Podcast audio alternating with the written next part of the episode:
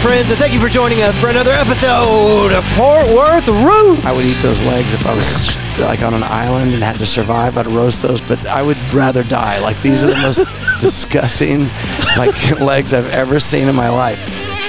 You can find the Fort Worth Roots podcast online at fortworthroots.com. We're also on all your favorite streaming services. Just look for Fort Worth Roots. It's the same thing on social media. That's Facebook, TikTok, Instagram. Uh, and we also have a YouTube channel that has videos associated with most of these episodes. Check that out. Go to YouTube and just type in Fort Worth Roots. Shout out to our listener supporters. Angela Hauk has been a Patreon patron supporting the Fort Worth Roots podcast for many months. And just recently, we were notified of another supporter on our Patreon account. Ms. Stephanie Daniels is now a contributor. Thank you, Ms. Daniels. You can be a supporter of this show by going to patreon.com. That's P A T R E O N.com. That'll be in the show notes. Type in Fort Worth Roots in the search bar for Find Creator, uh, and then it'll pop up, and you can support the show for as little as $4 a month. You'd not believe how much of a help this is working towards uh, purchasing new equipment. Believe it or not, we've only been in the business for about two and a half years, and our equipment is already starting to, to kind of show some age. So, any support would be great. But yeah, for less than the cost of a Starbucks coffee, you can help us out. And it really does go a long ways. And aside from the good it'll do the show, we'll be shouting out your name, telling people all sorts of nice stuff about you, how much we appreciate you. And then in the future, we are, uh, in the very near future, planning on doing some cool stuff. And uh, all of our Patreon patrons are, are going to be receiving like, special entry VIP status into events that we're going to be putting on. This first event that we did out at Pouring Glory was a great success, and we want to do stuff like that all the time. And having supporters like you on the Fort Worth Roots Patreon page is going to help us do stuff like that. So that's what we're looking for. We want this to be a 100% listener supported show, um, and we don't want to drone on about it. help us out. $4 a month. Yeah, patreon.com. Uh, just type in for Fort Worth Roots. Our guest today is the frontman for the Cutthroat Finches, a local Fort Worth band that is, by the way, awesome. And if you haven't heard about them, good, because I want to be the one that tells you about them. Uh, we have a really good recording, and at the very end of the recording, um, we've already got the RODECaster turned off. I shut it down, and I look over, and there's our guest's guitar, and I go, "Wait a minute, you were supposed to play for us." And so we went ahead and we did that. It was perfect. We shot this at the uh, downtown Cowtown at the Isis Theater, and there was a one-man stage sitting up there in the VIP area where we recorded.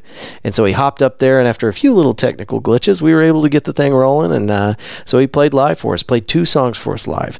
And that'll be at the end of this episode. And then following that, we've got uh, a couple of songs that he sent me and a couple of music videos that he sent me. So you can hear those at the end. Uh, first one is going to be a song that was recorded live at Mass called Bad Habit. Following that, we've got a, a track called Two Stars.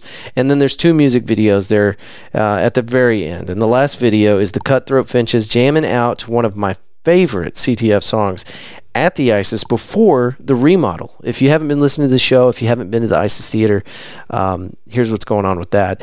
This thing has a, a very long lineage here in Fort Worth, Texas. It's got a lot of history, but in 1988, that thing was shut down and left to ruin. And then in uh, 2016, uh, Jeff Smith and his wife got in there and started rebuilding that thing from uh, a pretty pretty miserable state. Anyway, while it was in that miserable state, Cutthroat Finches rolled in there and shot a video inside uh, the theater when it was all dilapidated and stuff. It's really cool, and it's at the end of this episode. I hope you get to check it out on YouTube. And if you don't watch it through the Fort Worth Roots YouTube page, go check out CTF's uh, YouTube channel, and it'll be on there. They've got a lot of really dope uh, videos for you to check out. Very cool stuff. We have a couple of events and all of the information on our sponsors at the end of this show, but this episode is sponsored by the Roofing Solution, excuse me, Roofing Solutions by Darren Hauk. Go to roofingsolutionshauk.com or you can get them at 817-882-6520. This will be in the show notes. If you give them a call and tell them you heard about them on the Fort Worth Roots podcast, they will give you 50% off on a roofing tune up. This is something your house needs. I don't know if anybody's ever talked to you about this, but this is something you need. One more time, that's Roofing Solutions by Darren Hauk, 817 882 6520, and it will be in the show notes. Folks, if this is your first time listening to the Fort Worth Roots, or if it's your hundredth time listening to the Fort Worth Roots podcast, please go ahead and hit that subscribe button and follow us on your favorite social media platform, whether that's Instagram, TikTok, or Facebook. All right, that's enough talking out of me. Please give it up for the front man for the Cutthroat Finches, Mr. Sean Russell, and let's start the show.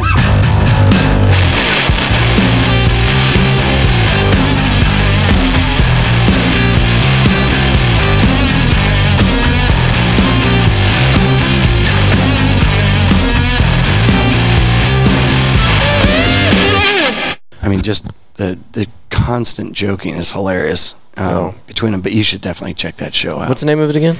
uh, Welcome to Wrexham? Okay. Somebody was just telling me about it and how funny it was, and Yeah, I just haven't had a lot of time for uh, television lately. I, I don't either. But it's like when I get a couple hours Saturday morning, you know, on my old man o'clock at seven in the morning. Man, my voice sounds like a garbage dump. You can hear it now. Are you up too I- loud? No, no, no. I'm Is fine. that good? Yeah. Okay. I'm just realizing how much I've abused my voice Well, at this point. I mean, dude, after what you did last or just yesterday, Yeah. and what you've got in store for you the rest of the weekend, yeah, you're really pushing the limits. I am. I'm definitely going beyond what my voice was designed to tolerate.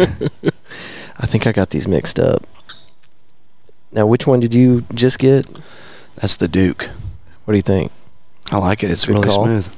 It is a good call. So we started with Buffalo Trace, and now we're on Duke. That's right. I mean, because it is 11, so we got to get on to the next one, right? Well, you suggested uh, some whiskey right up front, and I was like, well, it's Sean Russell. What are you going to We're do? riding the tightrope. It's a very well-rounded man. Obviously, he knows best. Let's go with it. Yeah, exactly. Doctor's orders. So Friday on the green, man, that was excellent. You guys killed last night. Uh, there was there were some uh, technical difficulties right up front that quickly got resolved, but uh, I was I was telling you before we hit record that I got to learn a lot about your bandmates uh, from a distance, watching Right. how they interacted with the uh, the sound guy. yeah, yeah, yeah, yeah. No, it definitely. It's you know when you have when you have four bands and the type of production that was happening, and then they're switching out everything, different arrangements and everything like that, and on a mobile studio versus like a place like the Right. Beautiful Isis here, we have everything labeled out and can keep things clean and neat. And musicians can't mess it up, you Yeah. know, because I guarantee musicians are just unplugging stuff as soon as they're they don't done care. They're done. and then the, and then the, the sound guys are left to clean up the shards of what's left.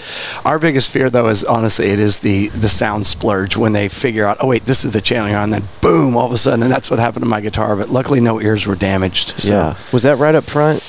Yeah. Okay, It was right up. For, it was. It was like the last thing you're checking. All of a sudden, I was like, "My guitar's not on," and all of a sudden they click. It's like, "Oh my god!" And then everybody's like, "Whoa, whoa, whoa! Too much, too much." Well, I guess I guess y'all fixed it quick enough that I didn't notice. So. Yeah. That's the pro move. And I was singing along with the songs. I was trying to keep everybody happy. There was some good Mm-hmm. Fort Worth music playing in between. All people had seen it Friday on the Green or learned about it Friday on the Green for the most part. So, Yeah. Well, it was an exciting turnout, and there wasn't hardly a square inch of grass available for people to put their Mm. blankets out. So, well, thank God it rained a couple weeks ago to make that grass strong enough, right? or yeah, the grass strong enough, and, and maybe we're still receiving a little bit of benefit from the cooling effect of the rain too, because Yes. it was nice yesterday. It was. As soon as the sun went down, you guys picked the best set too. I mean, headlining, but nine Yeah. eight nine p.m. Nice Yep. and cool, sun's down. It's perfect. Man, you know, between the weekly and the guys at South, near South, uh, Megan and, and the group over there, that uh, Megan Henderson and then uh, Michael Newquist, I got a call on Labor Day. That's how recently they booked it. And they're like, okay, are you available for this? We've got it together. And I was sitting there going, are you serious? It is nine days until that show. And I got a show in Dallas already booked. They gave you nine days. Yep, I was. Damn. So, but I was like, I'm taking it because I knew the weather miss. was going to be awesome, Yeah. and I knew that it was going to be the first one, and everybody was so excited. I mean, it's such a great. I'm glad you got to be a part of it and not just hear about it because I think once you're there and you see the the the community. I mean, I, it it is my biggest connection to the community. I mean, it is the seed bed of you know Fort Worth. I feel like community around music and a big part of it at Yeah. least. You know that and the arts goggle are huge. You know. Yeah, that I was gonna say like that area is very indicative of kind of the artistic change Yeah. uh, or the barometer there in, here in Fort Worth, it- Yeah. right there near Southside. Yep. And then that event right there, I guess I didn't know this, but it had been going on since uh, 2007. Yeah. And so we lost that due to COVID. Yep. The And- last victim to recover. You know what? You said that last night, and I was going to bring this up too. Were you surprised by the lack of reaction you got from that? I Because was. I was. It was like telling a fart joke, and nobody Yeah. was laughing. I was clapping, and then I looked around, I know. and I'm I like, did, I I'm hear, the only one very clapping. small. Cla- That was It's me. like, is my microphone on? Checking one two. yeah. I mean, you would think people would be kind of excited about this, but I think that even now, it's it's still kind of like a political, uh, Mm. a decisive, polarizing thing to talk about. Like, congratulations, we're we're getting Yeah, back We to screwed up even living our pandemic. lives. Yeah. Yeah. No, no. I, you know, I here's here's what I would say though. Is regardless of the clapping, is that the um, uh, the, the the best part about it is is the turnout itself Mm-hmm. because, you know, um, uh, y- you know, the things going on in in, in the community. Not to jump ahead, if you had, if we, you want to talk about, but like the things with mass, for instance. Right. One of the reasons it's shutting down is is we've been waffling basically. Um, you know, we were we were building up, and finally we're profitable before pandemic hit. Then after it hit, it was like we tried different things. We were trying to serve these sandwiches that nobody wanted to eat, and did all the other crap everybody did to try Yeah. to stay open. But it's just the the pa- the patronage, and, and it makes me think as a musician, like are people still? Do they like? Is this a part of their lives that they've just gotten used to not having, and they've found something else now, hmm. or is music still what it was? You know, in Fort Worth and. I mean, besides, you know, again, country music here in the stockyards, obviously, there's a, an undying support for that, as there should be. But, but like, you know, for rock music and for other, you know, things, you know, it's like, is, Yeah. is there still a culture here for that, or is everybody just moving here for the country music? I don't know. But Well, seeing that event kind of is encouraging yeah, for sure. And you'd be the guy to ask. I mean, you've got your finger on the pulse. You, I think. Uh, I saw somewhere you classified yourself as a mortgage professional. I don't know if I can bring that up, but Hell yeah. So if you're in the housing hell industry yeah. and you know you being Sean Russell, Yeah. uh, Cutthroat Finches, you would probably know best as far as yeah, what's going on with the Fort Worth community, where are we at with Yeah. venues and housing, and sure. so sure. I mean, what's your take on it? Where are we? Well, housing is a problem. So I'm a I, what I do is I, I'm a mortgage loan officer for a family-owned bank out of Durant, Oklahoma, actually called First United Bank. So, Okay. um, nice plug there. Shout out. I don't have to pay any sponsorship fees, right? Because I don't know if they'll cover it. That's right. Okay. um, but uh, They can't hit me up later though. they, they- yeah, they could follow up like that's trademark. Sorry, buddy. No, uh, no, but it's a family-owned bank, and we do a lot of. I do a lot of construction loans. So Okay. a lot of people that have been building from Walsh Ranch west is the majority of what I do, and then I do a lot of remodels for people that are trying to fix up houses here. But there is a real problem here with with businesses. Kind of, you know, what we were talking about before we started this. Um, how do you get businesses here that we need? You know, uh, we've lost some businesses, in fact, out of Fort Worth that we need, like they make their corporate headquarters here. How do we convince them that we are not just a a, one- a one-trick pony? Was that Yeah. the is that the expression? Actually, it's something fitting, close to yeah. that. I should know that. I'm in Texas, right? That sounds like I should know that. It fits. But you know, it's like, are we just a? Are, are we just? Do we just have this one thing we do? We're just uh the stockyards or whatever. Where the West begins, that whole deal. Yeah, which is great. But are we just that, or are we a place that's a good place to grow your business and that has affordable housing and has things that the city needs, or that a city needs to support a business that we would want to bring in here? And that's that's an issue. I mean, housing was up 15% from last year in cost. Rates have gone up. Um, they probably will go down. Did you invite that gnat? It's trying to kill me. I No, but uh, you made a good assessment last night, on, or your video said, "Hey, you know the mosquitoes have been real polite this year." they have. and uh, they were they were polite at uh, Friday on the Green. So good call. It's a super odd thing, but my wife usually is like just a magnet for all the mosquitoes that are in any given area. Do you think it's the blood type? I hear that a lot. I don't know what it is, but these new mosquitoes, they're larger, but they're nicer. They're so from they're from Oklahoma. they're- I'm being well. Yeah, they are. They are. And they're, they're kind of a, got that Tulsa vibe they're putting off. And something about the Red River, man. Once you cross it, the insects all get three times as big. That's true. And they're Jurassic up there. terrifying. And uh, the reason I was So that, that's my. So uh, let me let me plug this. I'll say this: if you want to support local music, let me do your mortgage. Let me strap you with some debt. Um, get you into a mortgage loan or help you build a house or remodel your house, and then I'll give you a free record.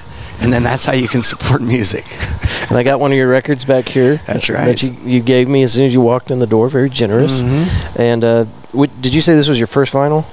That was that's our, that was the last one we put out. Um, uh, we put it out in uh, 2019, and um, so that was that's our third record. Okay. Fourth vinyl, we did a single on vinyl that if you guys catch us at shows, we have some left thanks to the good people at Hand Drawn Records here in Texas. Okay. We pressed that vinyl.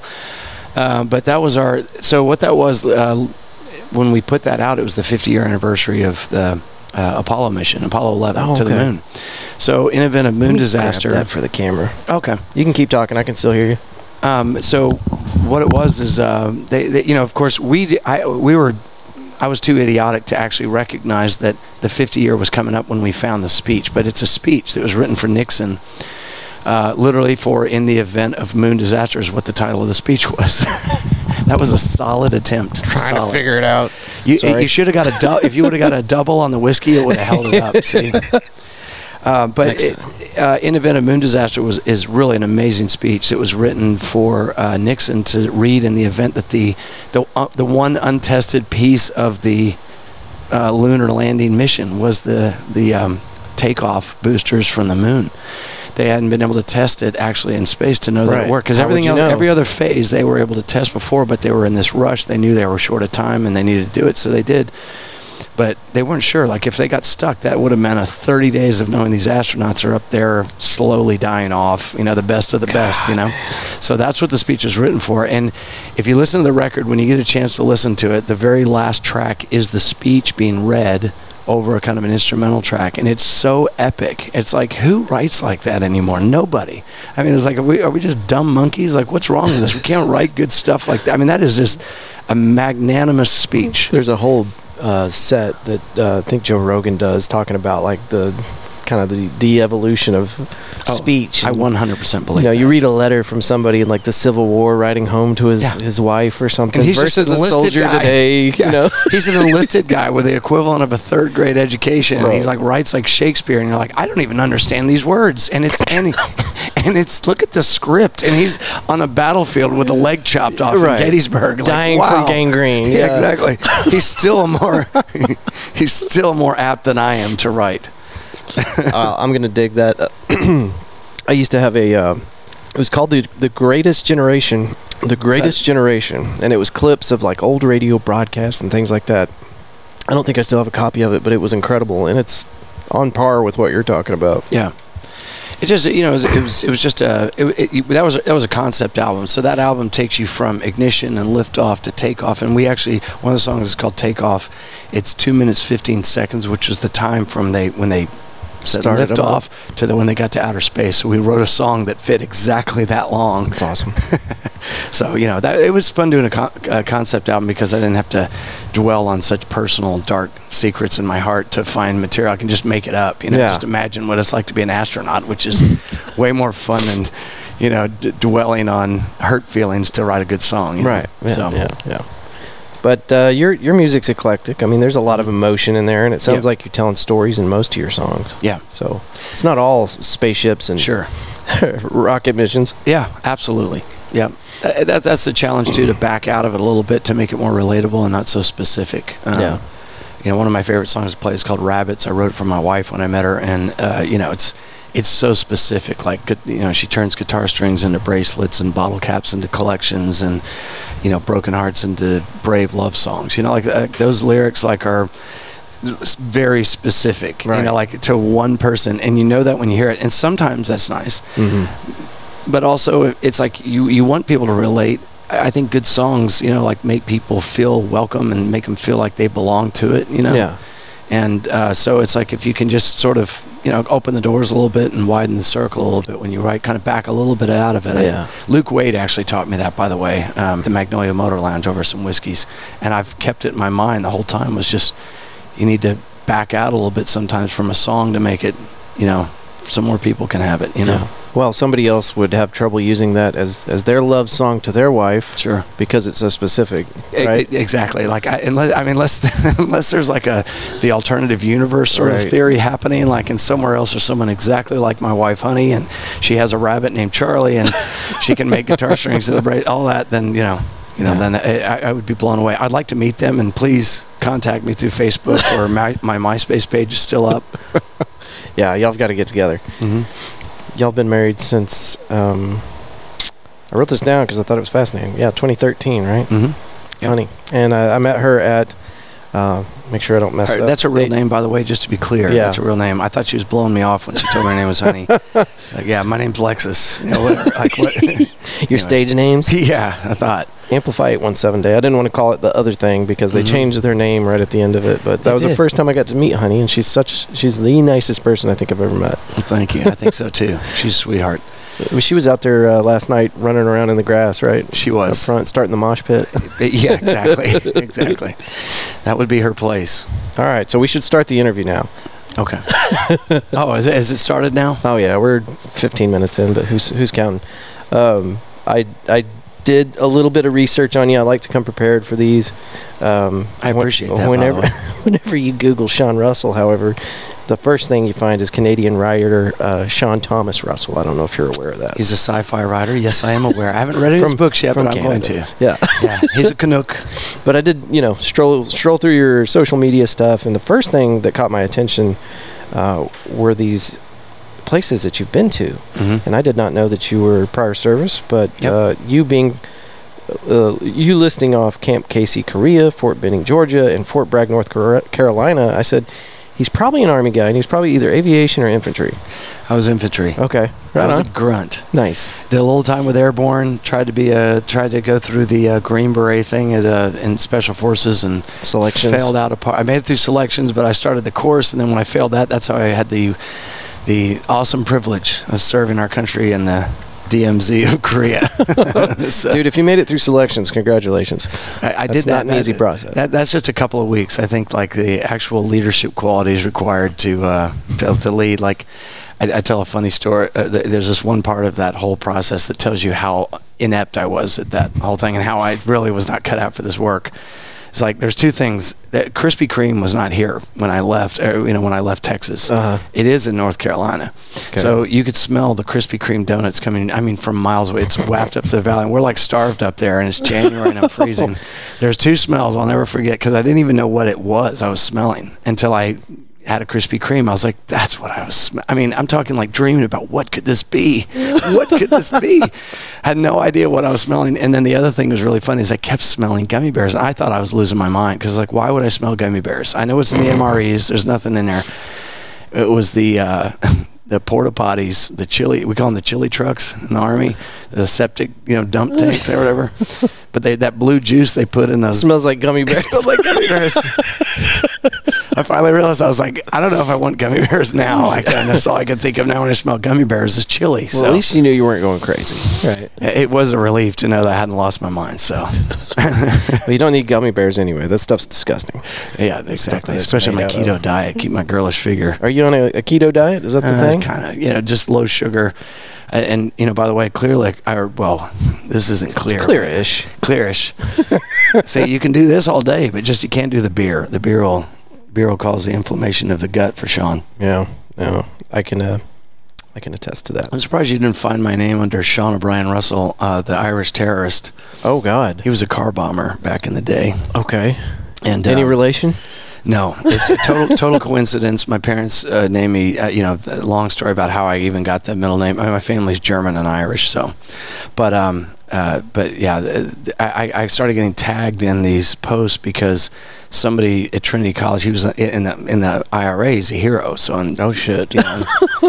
So they have statues of him at Trinity Hall, like here in, in Ireland, and I guess some anti-fascist protesters chopped his head off the statue and then Okay. painted some Nazi signs on it. And I got tagged, and I was like, "What? I didn't even know. Who, I didn't even know the history of it. Didn't know the history of the name at the time." But yeah, that's that's that's what comes up often. Or a very famous Irish uh, Eels uh, hurling player. He's really good at hurling. Nice. I don't even know how that works. Like rugby with sticks. I don't know. Well, anytime you want to, yeah, switch identities and claim somebody else for street cred, you've got a few options. Yeah, I got a couple places to hide. You know, what's funny is your Tim Love. I, I, I've talked to Tim. I've never realized his voice is growing. I feel like my voice is Tim Love's voice today. He does have like a deep growly voice. He does. Yeah. I didn't realize until I heard the the, the podcast. No, I don't think that he had played two gigs at full volume the night before that, but Yeah, with full dance moves. Yeah, that was a that was a big interview for me just because he's a busy dude, and Mhm. for somebody like yourself or Tim Love or anybody else with a full plate, it's like, damn, they're giving me some of their time, and I really do appreciate that. I try to tell everybody, like, I know you didn't have to do this, so thank you. yeah. Well, there's an assumption of this sort of celebrity too, uh, but but hearing him talk about his past and everything, and his and his failures and everything like that, like definitely gives you a different impression than what people I, that I hear the the rumor mill of assumption that is, Yeah. is around him. But Yeah. then when you hear what he's really about, and you're like, you know, like where he's been from and what he's gone through, and you know, Mhm. knowing some of the things he's gone through. Well, because now he's a human, right? He's not just a guy that owns a bunch of Fort Worth businesses. yeah, him chopping up furniture to keep his uh, house warm is pretty pretty humbling story. Run, running a paper route at 12 and telling Mhm. the owner of the paper, like, hey, we should do business differently because this is stupid. I love that. That's great. Episode 100, if anybody's wondering. That's right. And Tim Yeah. really is at his restaurants, like you said. By the way, I see him at? Gemelle every time I'm there at brunch on Sunday. So before I knew who Tim Love was, I was over here at my favorite restaurant, Lonesome Dove. It's right across the street Yep. from where we're at today. By the way, we are at the uh, Cowtown, downtown Cowtown, at the ISIS Theater, which has been revamped, revitalized, and rebuilt from the ashes. It's only been back in business for about two years, and they're putting on shows and movies and all sorts of performances here. And Yep. so, if y'all haven't checked it out, come check it out. They got a full service bar and all sorts of cool stuff. Jeffrey will give you a tour. Um, but anyway, I sat down at uh, Lonesome Dove and we're looking at this menu full of crazy stuff. I mean, I had kangaroo sliders, right? And I was like, is that even legal? Like, I didn't know you could get that. Who's poaching kangaroos? Right, right, right. So I'm like, well, I'm getting that. You know, I've gotta gotta have it. So anyway, somebody comes out of the kitchen and puts the food down in front of us and tells us exactly what it was, exactly how it was prepared, what wine would pair best with each thing that we're about to eat, Mhm. and which order we should eat it in, and just all this information. And I'm just like, you know, me, in and out, taco casa. Not really, Yeah, yeah. not the connoisseur of food. I, I like to think I've grown a little bit since uh, that day three or four years ago. But anyway, I, I'm pretty sure that the the gentleman that set down the food and was telling us all this was Tim Love. But it's a foggy memory, and I'm not sure. But I do remember like looking at this guy and seeing the look in his eye, like I'm wasting my time and I know it. Like. This is a dude that probably eats taco casa four times a week, and Right. he, he was right. yeah, yeah, yeah. It's like, yeah, this guy's this guy's palate cleanser is taco casa. So, yeah. But yeah. he is. He's in his he's in his restaurants. Uh, I guess five six times a day, Mhm. checking out different spots and just making sure everything's running smoothly. Yeah, yeah. I, I, I, I gained a lot of respect for him. I didn't really know anything about him other than you know, the, obviously the my wife used to shoot for the Fort Worth uh, for um, Fort Worth magazine actually, Okay. and so we'd see a lot of the Top Chef events and everything like that. And Tim, of course, would be around in those things in those circles, and was always really nice and really cordial. I mean, my my wife taking pictures would have some people that are celebrities so-called around here that are way less celebrity than Tim Love and were way less cordial or nice. Right. So, Yeah. anyways, that's a good way to gauge. There's a Will Ferrell quote that says like, well, about, it talks about the internet. It's like before you date somebody, you should let them uh, let them work on a computer with with a um, with dial-up internet, you know, just to see how Just they to how they react yeah. to stuff, you know. But That'd be a good I feel like that's how yeah. photography is. Whenever she's like, "What's your name?" You know, blah blah, and then they don't have the time for her, and then Tim Love's like super nice, and anyways, Yeah. Well, it's been funny to hear. Like I'm trying to earn a free cheeseburger or a steak or something Yeah. from Tim Love. Yeah. I mean, it was a take. What Hey, chef, hook Sean up.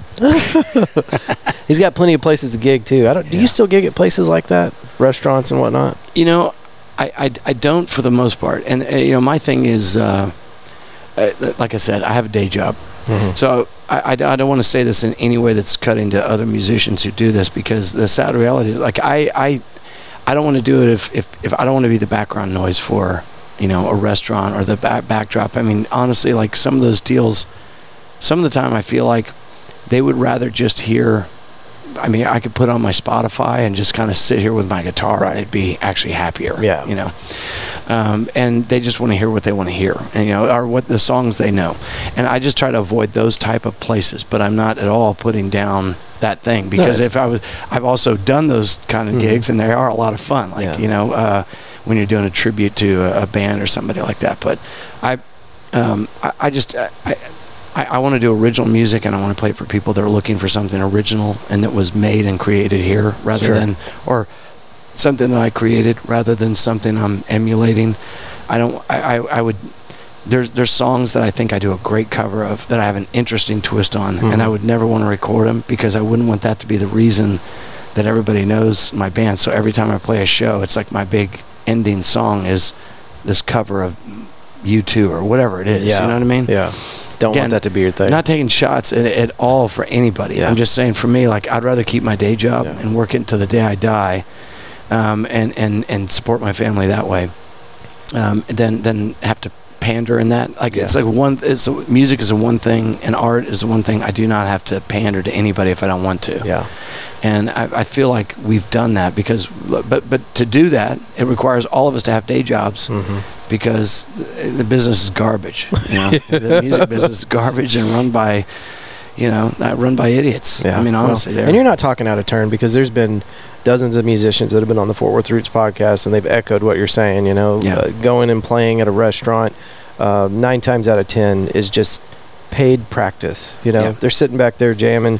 Nobody's really listening to what they're doing. Mhm. You know, sometimes it's you know, uh, you might have an, an audience that's actually paying attention, but many times it's just paid practice. You Yeah. are kind of background noise. Yeah. So, yeah, not not talking out of turn because that's that's Yeah. the sentiment that I'm getting from everybody else. And by the way, the woodshed is not like that. So not to draw any correlation, because the woodshed Yeah. people do sit outside intentionally to listen to music. Oh, so yeah, it's not it's not the same everywhere either. No, you know. no, for sure. But uh, but you know, I think it's just um, like I said, I I I, I, I really want to make my own mark in music, whatever it is, however small it is. I just want to know that it was what I created, not something I emulated necessarily. And that's hard enough because every song I write, we you know give it time, and somebody would be like. Oh yeah, that was a Michael Penn song from 1987. You heard or whatever. You know, it's like you're probably right. Holy shit, didn't even realize it. You know, like Well- or whatever. Like I'm writing a song and somebody's like, "Oh yeah, that's a band called Television." Marquee Moon. It's like, God, man, thought I came up with something. Yeah.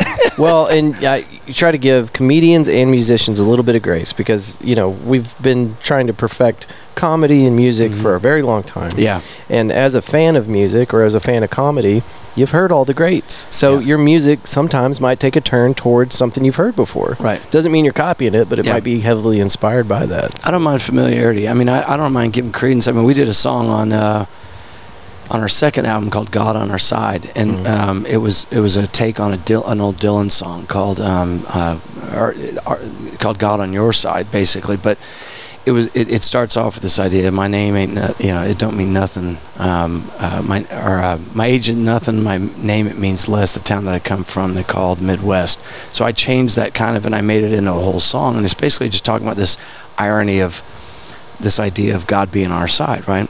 I wanted, I wanted to, I wanted to somehow write it so that it, like, people knew it was tied to it, but not too close to where I'd get sued by whoever would sue us, because it won't be Bob Dylan that ever hears Right, the damn right, song. It'll yeah. be his lawyers who have found a way to make another thousand dollars off of me if I dare I make a thousand dollars on Spotify, you know. Yeah. But I mean, you know, it was. So I, I like to intentionally give a familiarity to something to people, so. I mean, make it relatable, you know, in that way. I mean, there are bands that's like I hear a song and I think I want to write a song that feels like that, you know, that just Yeah. makes that makes people feel the way I feel when I hear that song. I, I think I write that more than I, I, that feeling is what I chase most in songwriting, Yeah. more than um, a style of music, or a particular style of music or something. Um, I, I, you know, I don't even know what. I, sometimes I have trouble categorizing what it sounds like. And musicians, the the guy in the band is always the worst one to ask. What do you what do you compare music to? Or or or and also musicians are the worst one to be like, what song should I put on the radio off this album? Because they'll tell you that one of the 17 minute guitar solo is the the bomb. you Yeah. know, yeah. They're never right. But um, but you know, it's I, I like I said, I. I I want to create something that's my own. That's all. Yeah. I, I would just rather that. That to me seems like the most noble calling if you're going to make art and music Mhm. is to at least be left with that, even if you know you die poor and hungry. You know, luckily I got a day job though. That's the that's where I'm unwilling to go. I'm not willing to die poor and hungry, but I still want to make music that It's matters. double-edged sword, man. Because like Yeah. you know, the musicians that are out there grinding, and there's different uh, styles of uh, music, and some of it, the gig stuff that you're doing just to put some bread on the table, Mhm. um, might be a little more, uh, you know, paid practice. Whereas stuff like what you're doing on a regular basis is Mhm. making art, and so Yeah. a musician can do both. Yeah. But there's probably a line Yeah. between the two. You Yeah. know, going out Yep. there and grinding out two sets at two different locations Yeah. every day and stuff like that. Yeah. So Yeah, you know, T, uh, T-Bone Burnett one time there was a speech right in 2019 that he gave at uh, f- the the Visitors Bureau, the annual. They, they, they, well, they had an annual conference. I don't think they've done it again. That's where I actually met the people from Amplify 817, which is an amazing organization tied to the Fort Worth Library. And what other city like has pays their musicians to give a chance to make their own Spotify, but you make a hundred times more than I could possibly make on Spotify Yeah. from our city promoting our music. So that's where I met them. They invited me to sit at their table at the library table, hear this amazing, you know, speech and, and kind of see what's happening with the city. And again, this is 2019. I remember T-Bone Burnett saying, great speech, kind of an anti-technology speech in a way. Mhm. And he said, I didn't become a musician so I could learn how to do marketing. but that is a majority of what musicians do now. It's like you're doing 10% of what you want to do, which is playing music, and 90% mar- uh, marketing. You know, I mean, if you if you want to be successful, Right. it's all marketing. It's like if you're not on TikTok, I hate TikTok. I know it's a thing. You got to do Yeah. it, but it's just it. I mean, I, I, my friends are making fun of me because I'm on TikTok, as they should. I would make fun of them. I would do the same thing to them. I saw a post that said the world must be coming to an end because Sean Russell has a TikTok account. Exactly. One of my high school friends, he's like, "My God, what has happened to us?" You know, like it feels like. He'll be on it eventually. You know, Yeah. but but you know, uh, I would also say on the flip side of that to T Bone, who's from Fort Worth, Texas, in case y'all didn't know, and writes amazing music and produces it, and is in the uh, how would you call it the aristocracy of the music business now. Here's what I'd say. And retro, uh, and kind of like uh, now thinking at it over time, the reason the music business is what it is now is because you and your friends haven't uh, have allowed it to be sold off to Silicon Valley. So, you think it sucks, you know, and you want to give speeches like that. I think that's great. I, I believe wholeheartedly, but do something about it. Convince your buddies uh, in, uh, in in in the record industry to pull out of these digital streaming services that won't pay musicians for crap. I mean, great great example. Fleetwood Mac uh, Dreams just hit a billion plays, and you're like, wow, a billion plays. Well, after their label deals, they'd be lucky to have made three hundred thousand dollars off of a billion plays. Yeah. A billion plays. That doesn't even pay the tax bill on their houses for the last fifteen years they've been on Spotify. So yeah. Please buy merch. Please buy our records because if you don't buy our records and T-shirts, see, I got my Fanamello shirt on right here. Check it out. Yeah, see, I buy this shit. I don't ask them to give it to me for free, and that's because I I know that's it. Because it ain't gonna be Spotify that saves these people or gives them health care. And can people find your merch at cutthroatfinches.com? Yes, they can. available there. You were throwing out tons of free swag from the stage last night. It was all the. I don't know why I keep ordering so many extra small shirts. Like I don't know any extra small people. Well, it was so funny, and we're sitting uh, probably good 60 feet back from the stage. We're kind of middle of that first group. Oh man, And, I know what uh, you're about to say. There was Go a ahead. there was a woman that fought a child for a extra Oh. small ch- shirt. Is that what you thought I was going to say? No, I thought you were gonna tell the story that I heard several times last night of me hitting a baby in the face with a shirt. Oh shit! No, I'm not laughing. Did that happen? Can you edit out the laughing? Yeah, I won't, but I could. A gentleman would.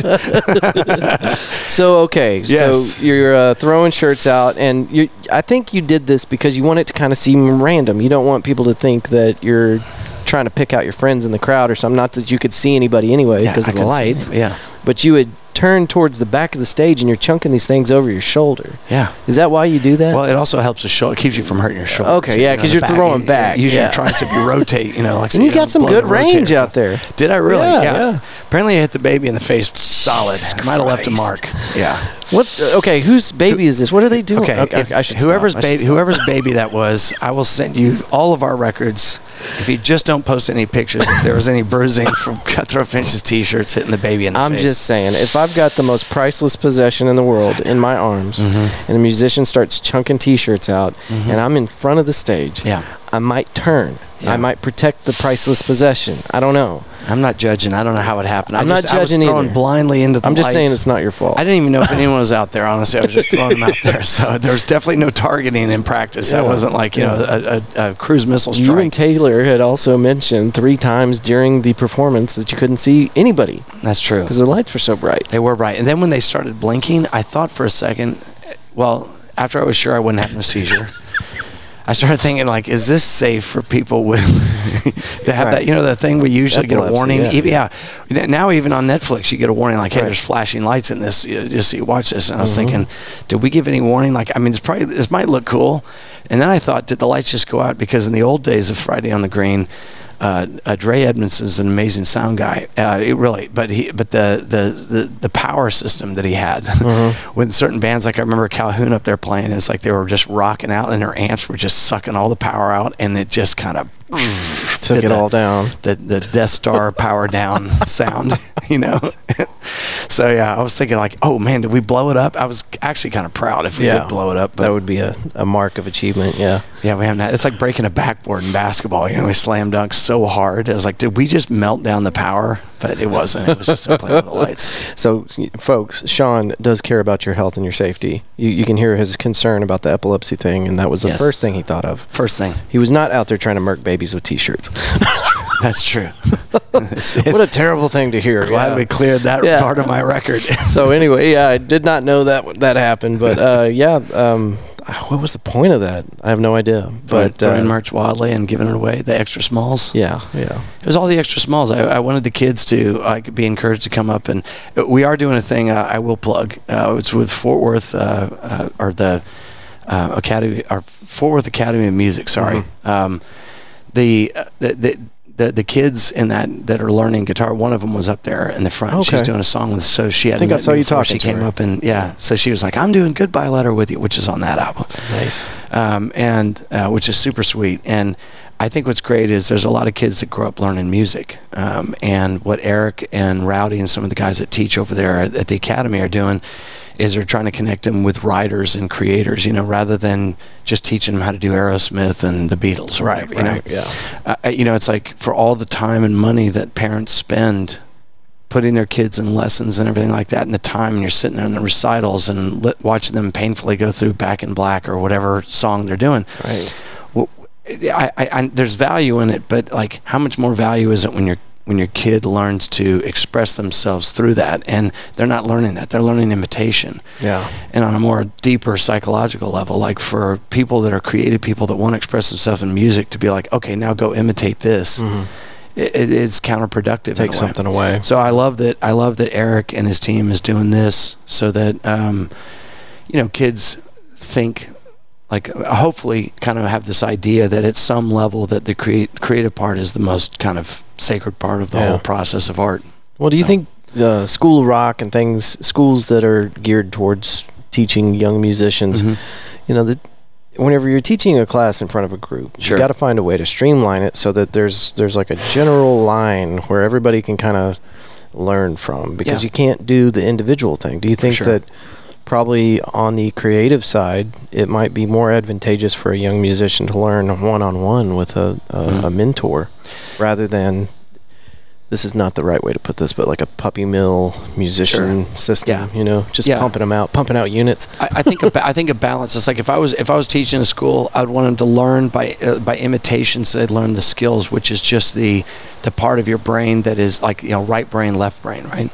So they're learning, they're but they're not they're not they're not getting the left brain experience if they're not writing and they're not creating. Uh, or given some improv, even if it's just to give them an improv section, instead of imitating the exact solo that was in, you know, Limelight by Rush, let the kid do what he like teach him like to create something in there you know not that he's going to beat out what was there and it's going to be disappointing for everybody but his parents will be happy you know Yeah. but still i mean it's it's it's balancing left brain right. It's just ironic to me that most schools i didn't realize it until eric and the fort worth academy actually approached me that they were that it's like why aren't other people doing like all these people that teach music they're not connecting people with the writers in this town that are willing and you know that there's opportunities to meet with them and work with them Yeah. this is a great way. So these kids will basically do on December 3rd. We're going to have a show. There will be um, the kids rotating in with us, playing different parts, singing, and sometimes That's playing badass. drums. I know. And where's this going to be at? Well, it was going to be at Mass, so we are Oh, looking for a location. Edit right there, just good. Um, no, uh, We know everybody's upset. Like Yeah. at the very next day, I sat down and did a recording after I found out about it. So I've been talking about it since the day after it Yeah. was announced. yeah, Yeah. yeah. Yeah, but you know, so we're we're gonna do it. We just we don't have a location yet, so I'll make sure I pass that along for sure. Would this be a good venue? It, well, you know, it might be. It's it's a. I mean, sound wise, heck yeah, this is a great. This is great sound in here. The Isis has amazing sound. And they've actually upgraded it just recently. So Yeah. it was great. It's excellent now. I know a guy that uh, is the Nash. His name is Victor Trevino. He does uh, Elvis impersonation, and I mean, it is so spot on that when I watched the Elvis movie recently, I was like, this guy's imitating you, imitating Elvis. Like these are like, I mean, even the way he holds the mic is so perfect. Yeah. But I, he does a show here Yeah. pretty often, and it, it's amazing. I mean, it's it's so well done, and the sound is so good. And Vic does a good job too of kind of explaining a little bit about Elvis. He doesn't stay in character 24 hours, you know, 20 yeah. the whole set. I mean, Right. he kind of goes and he's like, you know, when Elvis did this, this is what it was going on, and this is the label he was on, and he was transiting, you know, and like this is the background and who he said he ins- was inspired by. You know, it's really cool. That's but the they most do that here. That's the most important part of any kind of history lesson Mhm. is knowing what the peripherals are, right? Yeah. So to understand what Elvis was going through in a certain moment, you need to Yeah. understand what happened last week Yep. and what was going on in his head at the moment. That's Yeah. that's important. Yeah. It is. I like this venue. I heard that you uh, shot a music video here. We did. Tell me about that. So we saw on um, the, the Fort Worth Weekly posted a story about uh, the down, you know, the Isis theater and what it was, which I've, you know, I've been down here for quarter beer night at PRs more times than I'd care to, you know, account for. but Quarter beer, God bless. Is that still a thing? It's it's been six months because they've now raised it to fifty cents. Oh, Inflation's been a bastards. motherfucker. So, uh, but uh, it was it, it- like this this stage up here or this whole setup and everything. I mean, the, the the curtains are just like in pieces, like the original curtains. I mean, the, the original theater. You could see the parts of it that were so amazing, but it just had sat for maybe thirty years at the time. I think um, and uh, it- and and the and the so it, it was dangerous to the level that he had to have a sign of waivers because like parts of the ceiling might cave in. There has been a rain recently. There was birds flying through the ceiling, kind of dipping down into the sunlight. It was very uh, Perfect. yeah, Perfect for Mad, the video, Mad right? Max moment, kind of. But it was, it was, but it's still just still even then this vibrant color and history and everything like that that was left in here was it was an amazing backdrop for a video. It really was, and there was, you know, again, uh, the the history of what was here and the the the ghosts and the just everything that they Yeah. discovered and that they were doing. And I- I'll be honest, I in my mind, uh, if I'm being honest, I never thought he'd get this thing figured out. We found him right after the art, after he had kind of been he was just like searching for funds. Yeah. And when he told me how much he needed and what he needed to get this done, I thought he was the craziest person I ever met. I was like, this guy's a, uh, you know, uh, uh, Haltom uh, City, uh, or high school rather, uh, theater teacher. Right. Um, so I'm guessing he doesn't have a billion dollars or whatever, Right, you know, right. like, and he's got to fundraise how much money, and uh, who are you getting to do this? And and it looks amazing. It's such an amazing, respectful restoration of Yeah. what was great about this place, and even where we're sitting, like this bar and the history of it, and Yeah. everything. Like, it is. I mean, all credits. Like. But I, I did. I thought he was. I thought I was sitting across maybe the craziest From a man in Fort madman, Worth. yeah. Well, I and if you come to uh, downtown Cowtown at the Isis Theater uh, off of Main Street, almost uh, right on Main and Exchange. If you've been down here, you know where it's at. You can't miss it. But uh, you can come inside and you can see some of the pictures before the renovation took place.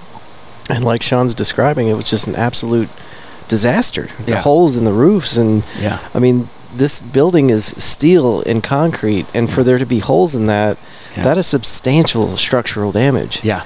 And yeah, you got to sign a waiver to Like, walk around where- in a room like that. where we were right over here part of our video you can see there's a blown out wall just like shards of a wall and a hole in the ceiling he had to the bass player climbed up here we handed him his bass for him to play on basically like a like a blown i mean it, it looked like it looked like like what you see of like syrian war footage you Yeah. know? It just like it looked like someone dropped a bomb in here. And he's standing up on that and he's playing bass up there. You know it's like again probably not a great idea. But Do you- again the band does not offer health insurance Right. you know for a fall. Do you, this is a big ask, and you might not have access to it, but do you have a file that I could pair up with this recording? yeah. You bet. I'll send it to you. That would be so sick. yeah.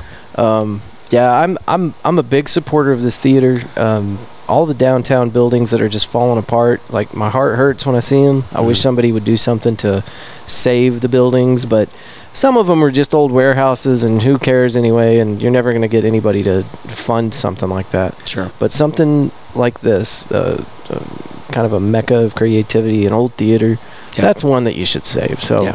but if it wasn't for Jeffrey Smith, the the madman, the Haltom yeah history teacher, is that what you s- history? Uh, or no, he was a theater teacher. Theater teacher, And that's, that's how I, that's how I found him because I posted on Facebook. How do you, who is this guy? Does anybody know Jeffrey Smith? I don't know which Jeffrey Smith on Facebook. It's a, you know common name enough to where there's a hundred thousand of them. You know, and then of course Blake from the Royal Sons, Blake Parrish is like, oh yeah, he was my theater teacher. Here's his number.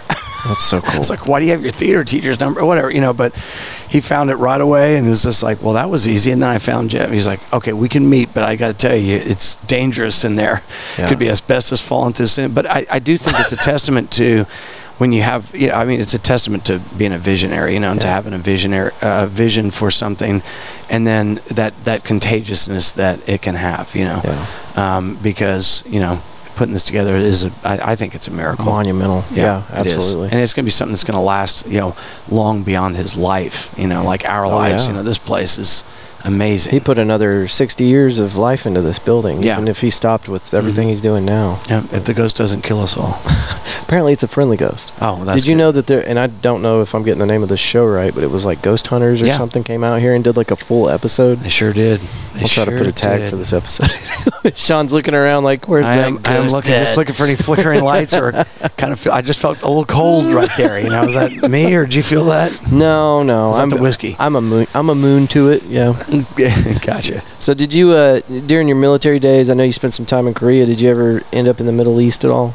Um, very briefly in Saudi Arabia, or like in uh, Bahrain, just for in '94, uh, but I, not in any actual conflict. By the time we got there, it had already been resolved. We flew over and got some Bradleys off the Kitty Hawk uh, that had been floating since the first Desert Storm, and Damn, cle- cleaned them up and started driving them, and then we're like, okay, it's all done. Covered in salty corrosion. They That- were. That's a task. Mainly, it was spray and wash duty is what the mission was about. So, yeah, it was. But yeah, my my brother on the other hand was an airborne ranger, and he got in shortly after me, and uh, he he he basically didn't miss a conflict. So he was involved in every conflict ever since then. So I the mean, Russells are well represented. they are well represented in the military for sure. Well, the reason I bring it up, I was in the military for 12 years, and I did two little non-fun tours over there. And if you're standing on sand that has had nothing but bloody conflict since the beginning of time, hmm versus here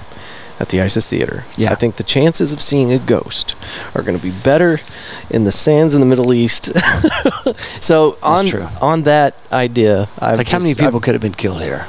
A dozen, yeah, maybe. tops. Tops. So Ac- well, I mean, if you look back in the history, there might have been. that's true. Wild West days here. Yeah, could have been right right next to Hell's, Hell's Half did- Acre. Yeah, Bill the kid did cruise through here a couple times. But anyway, so that's my uh, when when ghost stories start popping up. I'm like, Yeah. eh, I've been to places where there if there were ghosts, Yeah. I'd have seen a dozen of them. Yeah, that, that is very true. That is you too, true. since you you'd been over there in the sandbox too. Yep, the sandbox. That's a nice way of putting it. Cheers to the sandbox. Let me get my. You're empty. You want some? There you go. Sharing is caring, like I always say on Facebook. Yeah. Cheers. Thank you again for doing this. Of course, man.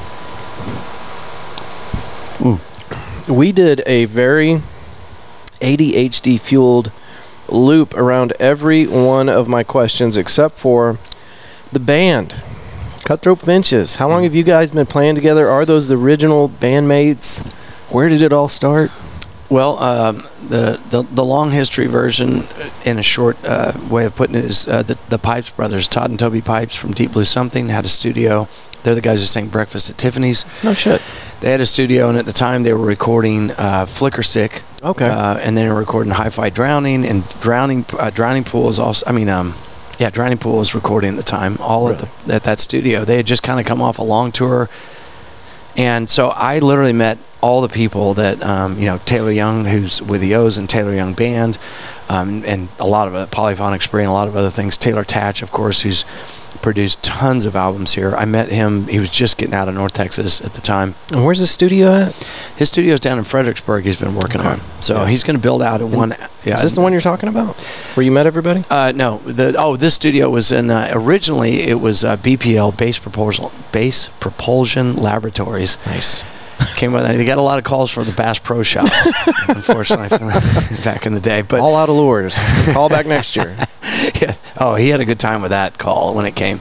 But uh, they, um, I, I met. It, it was down in the Hickory Street Annex near the fairgrounds, like off Second Avenue, down in uh, kind of Deep Ellum, south of the Double Okay. Wide, basically. Yeah. That was the original studio, and then they moved a couple times. But BPL kind of became uh, a hub where, like I said, I, all my musical friends. I met Calhoun through there. Um, the guys in that band, um, you know, one of my absolute favorite bands. Like I said, uh, met Taylor Tatsch, and then through Taylor, uh, met uh, Eric Webb, who was at the time working with Brandon from Flickerstick and a band called Jet and the Ghost Tree. Mm-hmm. Um, and then Rob Payne, my bass player now, uh, was not the original bass player. Uh, on the very first album is basically when I formed, as I was releasing it, I formed the actual band. The people I had in at that time, I was doing a lot of covers and playing breweries and doing a lot of this stuff. I just didn't. I didn't want to play more shows to more people that really didn't care, Yeah, you know, what I yeah. was doing or weren't paying attention. I don't, like I said, I, I would just made that decision. I didn't want to be the, the human jukebox, basically, you yeah. know. So Um, and but but you know those guys had different things. I mean, nothing. They were great to play with, but but the guys that formed what I would consider to be the real band. You know, uh, Rob was in a band called Cozy Hawk, who I respected a lot out of Denton. Um, and then my niece Drea uh, was moving up from Austin uh, about the same time again. I was releasing that first record. Is Dre on drums? Yeah, Okay. Drea's on drums. So she's, killed, man. She's awesome. Yeah, so Honey is the youngest of five sisters, and then um, uh, uh, Drea, Drea is, uh, you know, obviously, the, I think she's the youngest in the band. I'm pretty sure, but, but yeah, kind of making it. And then my daughter does play with us, Maddie Russell. Yeah. Now she grew up in the School of Rock system. Um, and she and it was great for her because she did meet a community, including Max and some of the guys who played the hundred, Yep. the uh, the Gray, Cusin, the Gray, the Gray. So um, um, met some great musicians there. She's at Berklee College of Music now up in Boston. So I can't, you know, I can't discredit the program either. But it's like, Yeah. but what Maddie loved was writing, you know, and like Mhm. getting to write, and she got to write and kind of create some parts in a lot of the recordings we have. She's She has her own almost all of them. band, uh, Retrophonics 88. Retrograde '88. Retrograde, Yep. excuse me. I'm actually flying up to see her Monday night. She has a big uh, label, uh, you know, presentation That's kind of awesome, thing for her band. Yeah, it's like they don't even have an album. They they just approved their masters and already meeting in front of A and R people and label So people. cool. And I was like, man, what a fast track! Like I've been busting my ass out here. I sweat my ass off and make my voice sound like a garbage dump. it's been described as a, a thirsty angel or a glass shards scraping on a roof shingle kind of vibe, you know, like so. And she's already meeting in front of label people, but I'm excited. I'm, you know, the, it's like you know the watching your kid, uh, watching her learn to create is what that, I, I kept pushing her towards it, but it was kind of like that bravery. When you when you're writing a song, it feels like walking in a room naked with these Yeah. musicians. I mean, it's just like you're. It is. It. It's such a vulnerable position. I, I don't have anything else in my life that probably makes me feel more vulnerable than that. But once you get with a band that's comfortable, everybody understands this is what this is. This is where we're starting at. Give it a little time, listen, try to understand it, start building in. You know what I mean? And it, it's a it's an amazing it's an amazing process to see it kind of the idea of birth and become something bigger, and then to see your kid like pass that on and and, and hopefully be the future of what happens here. You know, part of the future of what happens here. I got to see her play. Um, you were there too. Uh, we had Max Cusin with the Gray, and then she was playing with the Mm-hmm. Trash Puppies. Trash puppies. Yep. And so I got to see her perform, and just to, to see you there and seeing her play, it was a it's a cool moment. And then Amplify One Seven, uh, seeing y'all out at the uh, Will Rogers Coliseum, and she was there playing with you that night. Mhm. It just Yeah. it seems like y'all have such an awesome music family relationship that Yeah. uh, is It is. priceless. I mean, it's- is it great Really to- seems like something. Yeah, it is. It's great. It's great to have that connection. I mean, I, I, if I was good at sports, you know, then that would have been cool too. You know, to have that. You know, like th- like the dad who gets to throw a ball with his, their kid because they play baseball or they throw the football or whatever. But but yeah, it's playing music and having your daughter actually get to create something as her part of and contribute to that. You know, it's it's it's great. But it's funny. We finally agreed only like after this last some of the last recordings we did. We're like, okay, Maddie has to be part of the band. She's on th- three of the four records we recorded. Like, and when she's here, she plays and she sings with us. So she's got to be officially part of the band, even if she's part time. You know, so. Yeah. You know, I got her official Dickies jumpsuit with her CTF brand on, it, so, so that cool. now it's official. So where did that come from? Because I love y'all's uniforms. Yeah. You know, that so there was a few things that I pointed out last night to the people that were sitting with me watching you guys perform uh, as the headliner. You know, we watched these other really talented musicians do their thing, and then you guys got up there and brought something that we hadn't seen yet. Yeah. And it's your stage performance, or, or excuse me, presence, the uniforms that you guys have, and just the the attention to the detail that you put into the show Mhm. you have music the bands before you had music Yeah. but y'all did something above and beyond anything else the other bands had done and it's your your stage presence and Oh, I appreciate all that. the attention to the details Yeah. well i had to bring that up because it's a, it's obvious that you're paying attention to it so Yeah. Yeah, I, yeah. It's it's funny with all the, interviews I've done over time. Like nobody's asked me about those, but you know, I, I had the I, I had the idea when talking to the band. We, we were just talking about like I, it's more comes from a process of. De- de- deduction, you know, where you're like, okay, no flip flops. right? Start with that. let's get Every band. there no hawaiian with that. shirts we're not jimmy no, buffett yeah, exactly. Yeah, and I have worn a Hawaiian shirt. I did it one time at a, at a, at a it, but it was a, it was a, it was a tribute or a uh, charity show. So it's Made kinda- sense. Yeah, yeah, yeah, made, made sense, sense. at the time. but you know, like the and then you know, no shorts. I don't know if you've ever seen musicians in shorts. Happened last night. My God, like musicians' legs. I don't know what happens to us. Like it's like a it's like an afterbirth defect. like, just I don't know what happens to legs. They I've never I'll never you know I heard this rule by other people, but when I was in high school, I worked at the Four Seasons uh, and Iron Maiden was out, and they were they were there they were there at the pool just hanging out, right? And they get the time probably in their fifties or whatever, and like they'd been playing tennis, and then they come over and they're in their little speedo deals and everything like that, and I had to bring towels over, and there's like the whitest people I've ever seen, and the most disgusting legs I've ever seen. I was just like, my God, like if like there, I'm I'm not saying I point out people that are like I would eat those legs if I was like on an island and had to survive. I'd roast those, but I would rather die. Like these are the most disgusting like legs I've ever seen in my life. Your I mean, imagination works like I d- mine does. That's weird that you would say it like that. Yeah, yeah. It's a, not, not not not a wing not a Wingstop kind of vibe they're putting out. You know, Shit, man. they weren't juicy at all. Uh, but you know, not not just the uniforms, which are very very cool, very uh, very you, very CTF. Yeah, Um, but you know the the the throwing the guitar around and, and doing the dips with with the, Mhm. the instruments and Yeah. I mean at one point you uh, who's on keys Eric. you gave Eric your guitar Yeah. and then you got in everybody's face and you're singing to them like like they're you know they're Yeah. your, you're in love with them or whatever Right. it's just it was so much fun and uh, That's awesome. that's Thank you. really what pulls things uh, sets people apart and um, i noticed that with max Cusin, the first time i saw him perform Mhm. is he put a lot of effort into that and that's when the light bulb came on Yeah. i'm sure i'd seen it before Yeah. but never really paid attention to it but you guys really have some mastery up there with it so You know, I, I- I feel like it doesn't matter how many people are there. I feel like we played the same show literally earlier in Dallas, and I was on acoustic guitar because I thought it was a smaller room. But, you know, to me, it's like if I leave a show and there's one person there or no people there, and and I, it does matter to me like how what I did, and that's it. You know, and it's like I think it is hard to fight the urge as a musician to to not reflect what appears sometimes as apathy. I, I'll, I'll, I'll, I'll give you a great example is we played House of Blues. We got to open for Flickerstick on Okay. the night, and they it was funny because they they were doing their 20 year anniversary of this album, right? Which is when I met them. So they were really good enough to, uh, which is very rare in the music business, for them to think. I could get somebody who would help us draw or make more money, but instead I'm going to connect to the people who matter to me, and they did Nice. that. So I give them props for that because they could have got anybody. They could have got anybody and not paid them a dime to play because it was already sold out before they even announced that we were the opener. You know what I'm saying? I, so like when it sold out, like five minutes after they opened tickets, like we still get to play, right? I mean, just I know we were we were supposed to help bring in some people, but uh, you know you don't need anybody. I get it. You know, and that was just a guest list, but but anyways. Uh, I remember looking out in the crowd and like the crowd, uh, the Flickerstick fans who were who really were the only reason that first show happened Right. is they just willed it into being.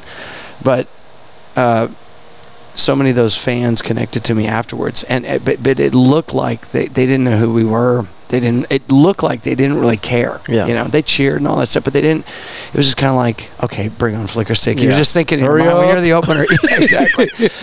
and I think that's. I, I would say that that was a huge learning lesson for me because people's reaction and what's on their face, you know, doesn't necessarily say. Now, then once you have fans and you're because we're equating that somehow if you're doing it right, then it's going to look like when I went to a concert for I don't know Nirvana or the Foo Right. Fighters when I already knew all their songs and they were already famous. I want if you're waiting for that reaction as a local musician the first time you play in front of people, you're missing Set, setting yourself up for failure yeah. So play, play, play like the, like they would have played to the audience that would react like that. Like you know, start it from the stage Yeah. and, and be at from the stage and don't compromise on that, and then see if it doesn't build the audience in a different way. You know, Yeah.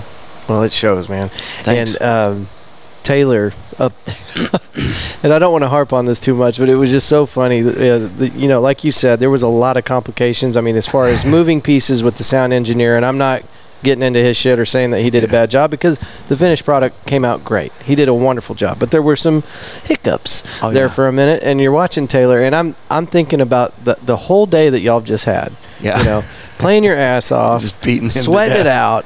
And he'd been Driving- recording all day, by the way. He'd been Oh, in the oh, studio no. all day recording. And then y'all drive all the way across Texas to Fort Yeah. Worth, and you're you're you're getting ready to go, man. Let's do this. Let's go. And Taylor's up there, and he's just he's like a bull, just waiting to come Ah. out to shoot. And uh, and and like at the moment where you thought everything was gonna break, he just he just strummed on that beautiful guitar of Yeah. his, and it sounded like like an old Nova, Yeah. just just revving the Starting up. engine or something. And I'm, I'm I'm looking at that, and I'm like, man, that is incredible yeah. like the anyway but that that tension y'all coming out the gate Yeah. and then and then looking at you comparing the mannerisms And and, I'm out there sean sean is well and, and he comes over and he's got his little you know ipad or whatever and he's adjusting or whatever and Yeah. and you're just standing there and you're just strumming and you've got this look of serene peace on your face Yeah. and i mean the the contrast was Yeah. it was striking yeah, that's that, that. That's the thing is like I think I've played so many shows where the sound is so bad that this doesn't even rank for me. like, th- like th- we're not even on. The, if the if the monitors aren't just making literally the feedback noise sound, then we're already better than 150 shows I've already played. You know. And that's what they're doing at that last moment because they've Yeah. already got the sound set for Yeah. for output, right? Yeah. Now they're just trying to, to, to uh, hone in the monitor so you guys Yeah, can hear because we're in a different on. configuration than the last band. It's Right. like the keyboard player was over here, or there was no keyboard player. It's the steel player over here. So they've switched things out, trying to hurry up and fix that one. Yeah. So then they have to un-F that for us. Right, right. That's really what that was. Is them trying to un-F it as quickly as possible. And um, you know, so I don't envy their job. I would never do their job. I would also never do band booking or do anything with managing bands. My God, what a shit show. Well, it's hard enough just trying to get uh, your band to practice, right? to, to coordinate each other's schedules Th- and studio time. Yeah, I, I- we we do pretty good with it considering, but it's like I feel like I've been on the a very lucky trajectory because I hear way worse stories. It's like Right. just not just not having someone who's just a full on drug addict or a fall down drunk all the time. Like just having that is like, man, we've been winning. Like we haven't had to deal with that. Damn, like you know, we can be. I mean, we're at the professional level where no matter how hungover we are or how trash my voice sounds, we'll figure out how to get it back in Yeah. for the show or show up, and we're not going to not show up. You know, When is, do you have a show tonight or is it tomorrow? tomorrow? Uh, Shadows of Jets have a, shut, uh, a show tonight. That's Taylor's band at Okay. Mass, so it's one of the last shows at Mass. It'll be this is next weekend. Will be the absolute last weekend with Royal Sons uh, on the 23rd. So it'll be the last show. But Shadows of Jets is playing, and, and it is rare that they play in Fort Worth just because of you know him engineering and having a family down in Fredericksburg. He doesn't get up here as much. But yeah, you should definitely if you know you can get out, you should go Are see you it. going? I, we're going to be there late, but I'm hoping to scoot in late. We had a commitment a little bit early, but now I'm going to. I'll be honest. Since this will air afterwards, Yeah. I'm going to fake COVID. Dude, I want to, but I got this 106 fever. yeah. So, I don't know, is this is this allergies? I don't. Is it allergies? Oh I don't know. I don't know. I don't know why my voice sounds like this. It's getting worse. Just probably hay fever. or should I just go? No, just go. No, I'll be all right. Then I just show up and like hat, pull my hat and sunglasses. Like, don't take my picture, please. I'll wear a mask, I swear. no, Yeah. Sean, stay home, Sean. So the 23rd, Yes. y'all will be out there last That's week. Royal Sons. Uh, the last. Are you playing with them? I'm not playing with Royal Sons. Oh, okay. That's I- the last show though. But Yeah, that's yeah. the last show. So I mean, you know, get out to mass. I mean, the sound out there is, you know, I feel like it's. I still feel like it's for us as a loud band with that high ceiling and everything, and that high it. stage. It's the best stage for us. You know, the best type stage. We haven't played the new Lolas yet. I'm absolutely looking forward to that.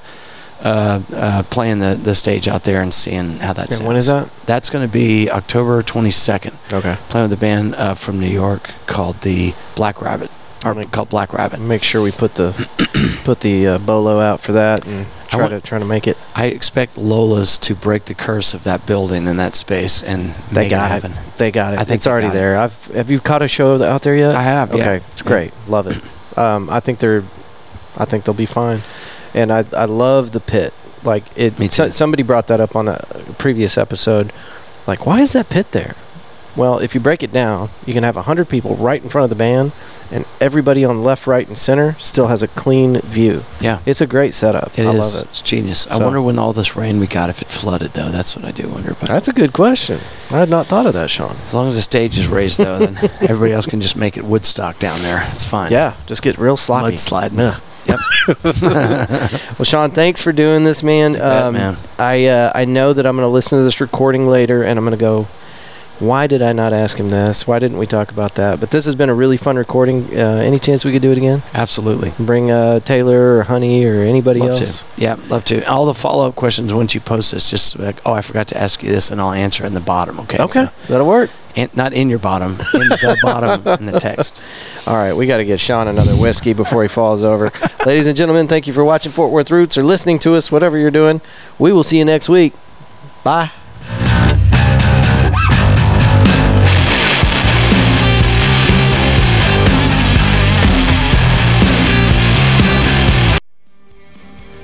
A huge thank you to our new friend Sean Russell from the Cutthroat Finches for being on the Fort Worth Roots podcast. You can find them on Facebook very easily. I don't know that there's another CTF out there, Cutthroat Finches.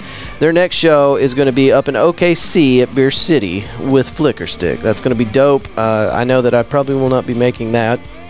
Probably. You can find their information on uh, Facebook, Instagram, all the stuff. Just look for Cutthroat Finches. Easy to easy to dig up, and I'll have their information in the show notes for you. Uh, man, excellent episode. And here in just a minute, you're going to get to hear Sean play live at the Isis Theater for us uh, on the Fort Worth Roots podcast. And then right after that, we roll into uh, two tracks that he provided for us.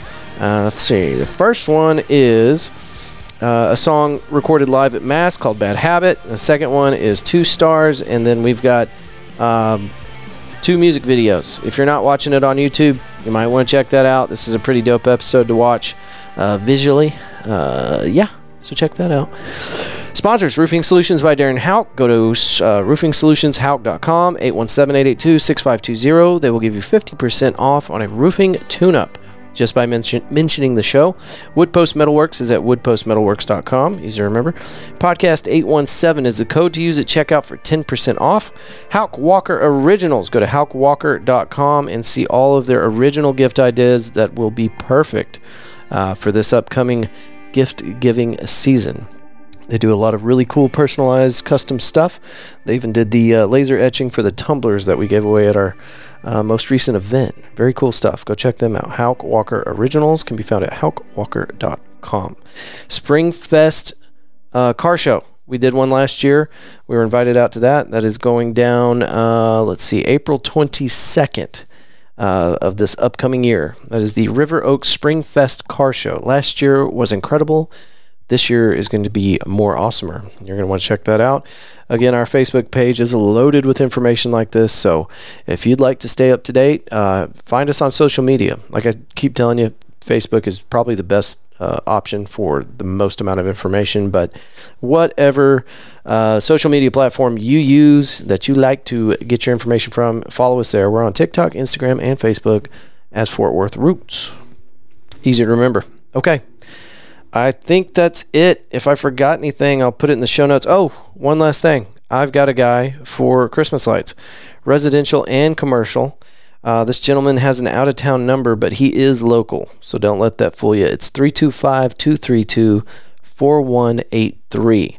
And uh, currently, he's not offering any kind of incentive or discount. Um, probably because he's booked out the wazoo. So get to him before he has zero spots left.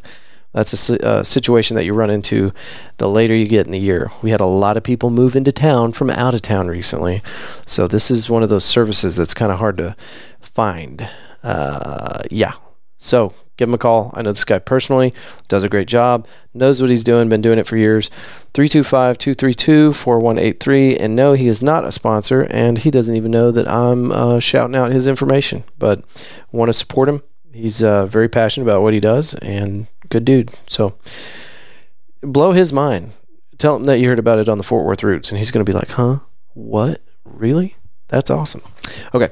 Anyway, thank you all for being here. Um, we're going to keep this thing rolling. And I'm trying to keep, come up with awesome ideas to make Fort Worth Roots uh, more fun for the community and uh, engage with people more directly. Uh, lots of ideas. And I just don't have enough time in the day. But you know what would help? Little bit of support. you can support us by going to patreon.com. It's P A T R E O N.com.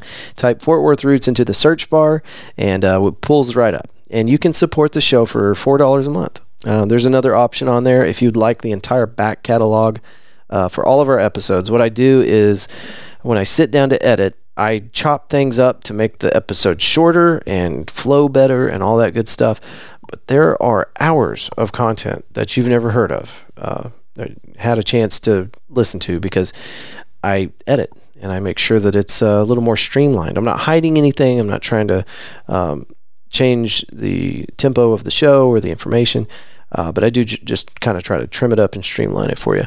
Uh, some episodes, not so much, but some episodes uh, are missing a couple hours of content. So, anyway, what am I talking about? On the Patreon app, if you sign up for the uh, second tier, which is nine bucks a month, um, we give you something a little extra. We make sure that uh, we give you the entire back catalog with no editing. So you can go in there. If there's an episode where maybe you're smart uh, uh, you, you, understand editing and uh, that entire process, and you're going, hey, wait a minute, there was an edit there. I wonder what they were talking about. Um, you can go to the uh, back catalog and pull that episode up and see exactly what it was that I edited out. Edited it? Something like that. Anyway, I don't need your money. We, we can do this without you, okay? And I appreciate you listening, and this is not a shakedown, all right? But with that being said, um, the RODECaster, it's getting old. We need a new one. And we're doing stuff. We're building a studio over here uh, just outside of downtown Fort Worth. We've got the mobile podcast studio that we're trying to put together. And uh, we want to put more events on for you. So, anyway, if you'd like to help us grow this show, it would be very well received, very appreciated. Angela Hauk, thank you for your support. Stephanie Daniels, thank you for your support.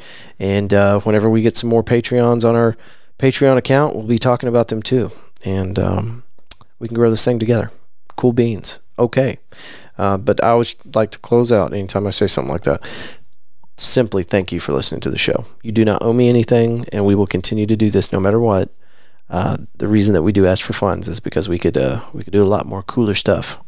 We can get there a lot quicker. So, all right, that's enough panhandling out of me. Thank y'all for listening to the show. I don't think I forgot anything. If I did, I'll put it in the show notes. And uh, one last time, Sean Russell, thank you for being on the show. Um, we are at your disposal. Anytime you and the band would like to come hang out, maybe it's just you and Honey, however you want to break it down, you're welcome uh, here at our studio any old time. All right, ladies and gentlemen, again, thank you very much, and we will see you next week. Peace.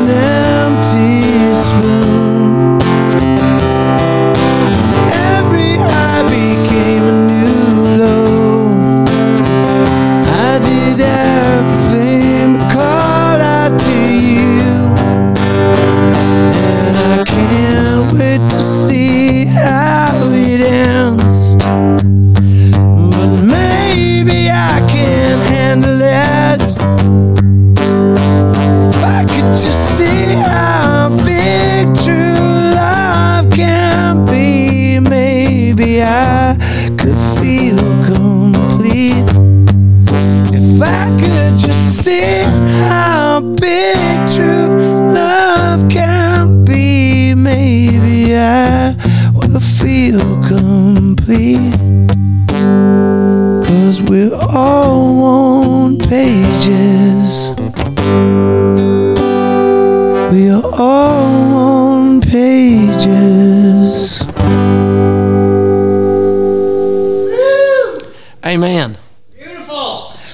you. Did that hurt? Song two. I didn't hurt nothing.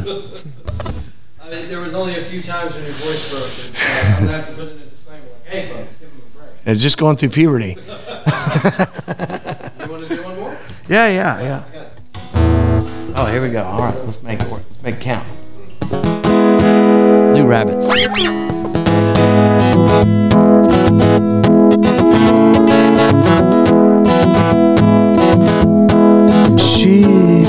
unturned.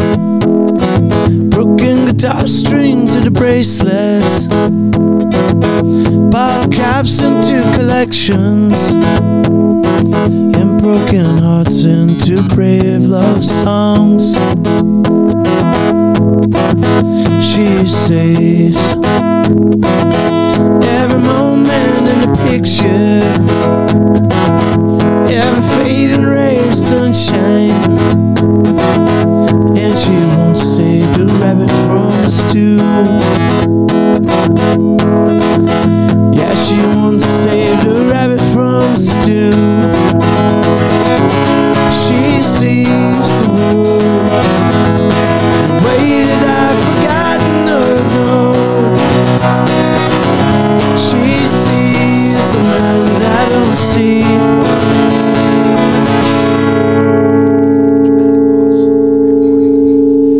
sets the distance, the tomorrow.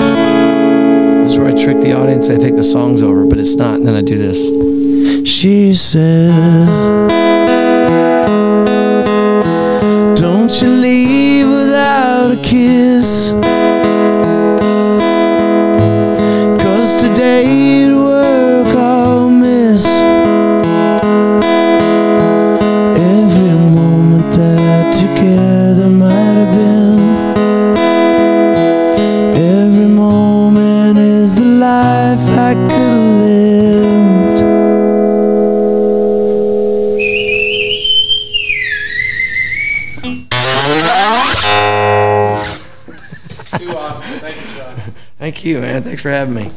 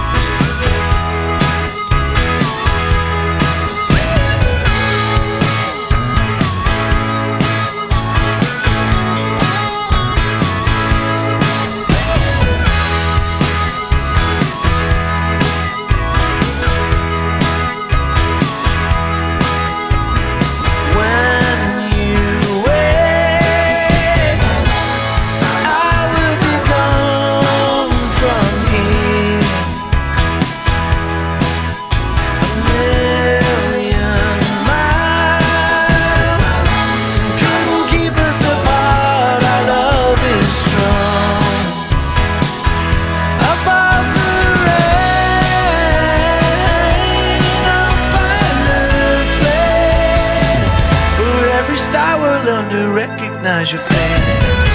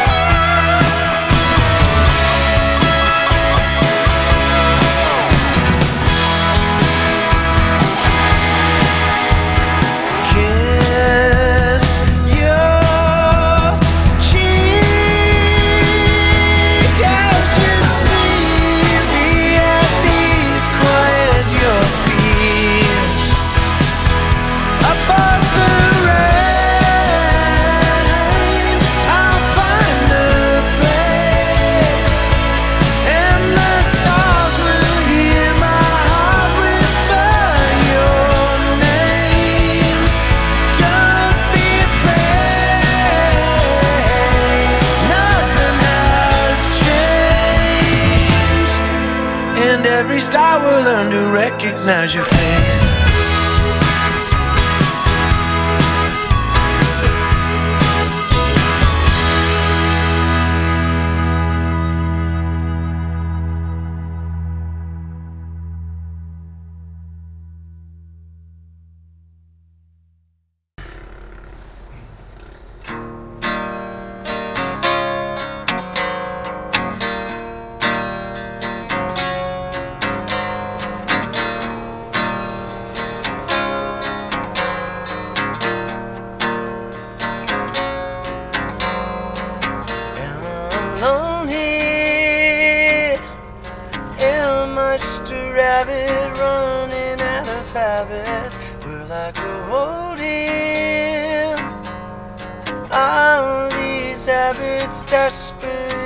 Savage?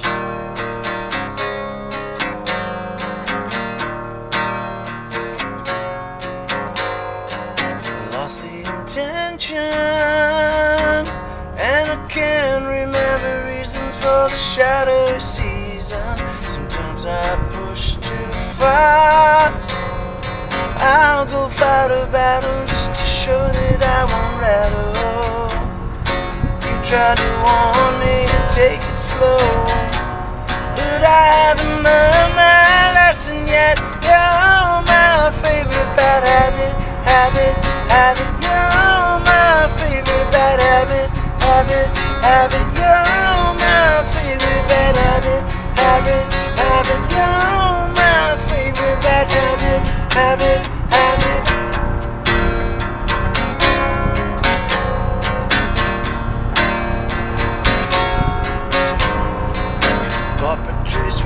Reason? And the medicine you're drinking, dumb, quiet demons. Luck is a falling star. Unpredictable patterns, it always leaves you to burn. You tried to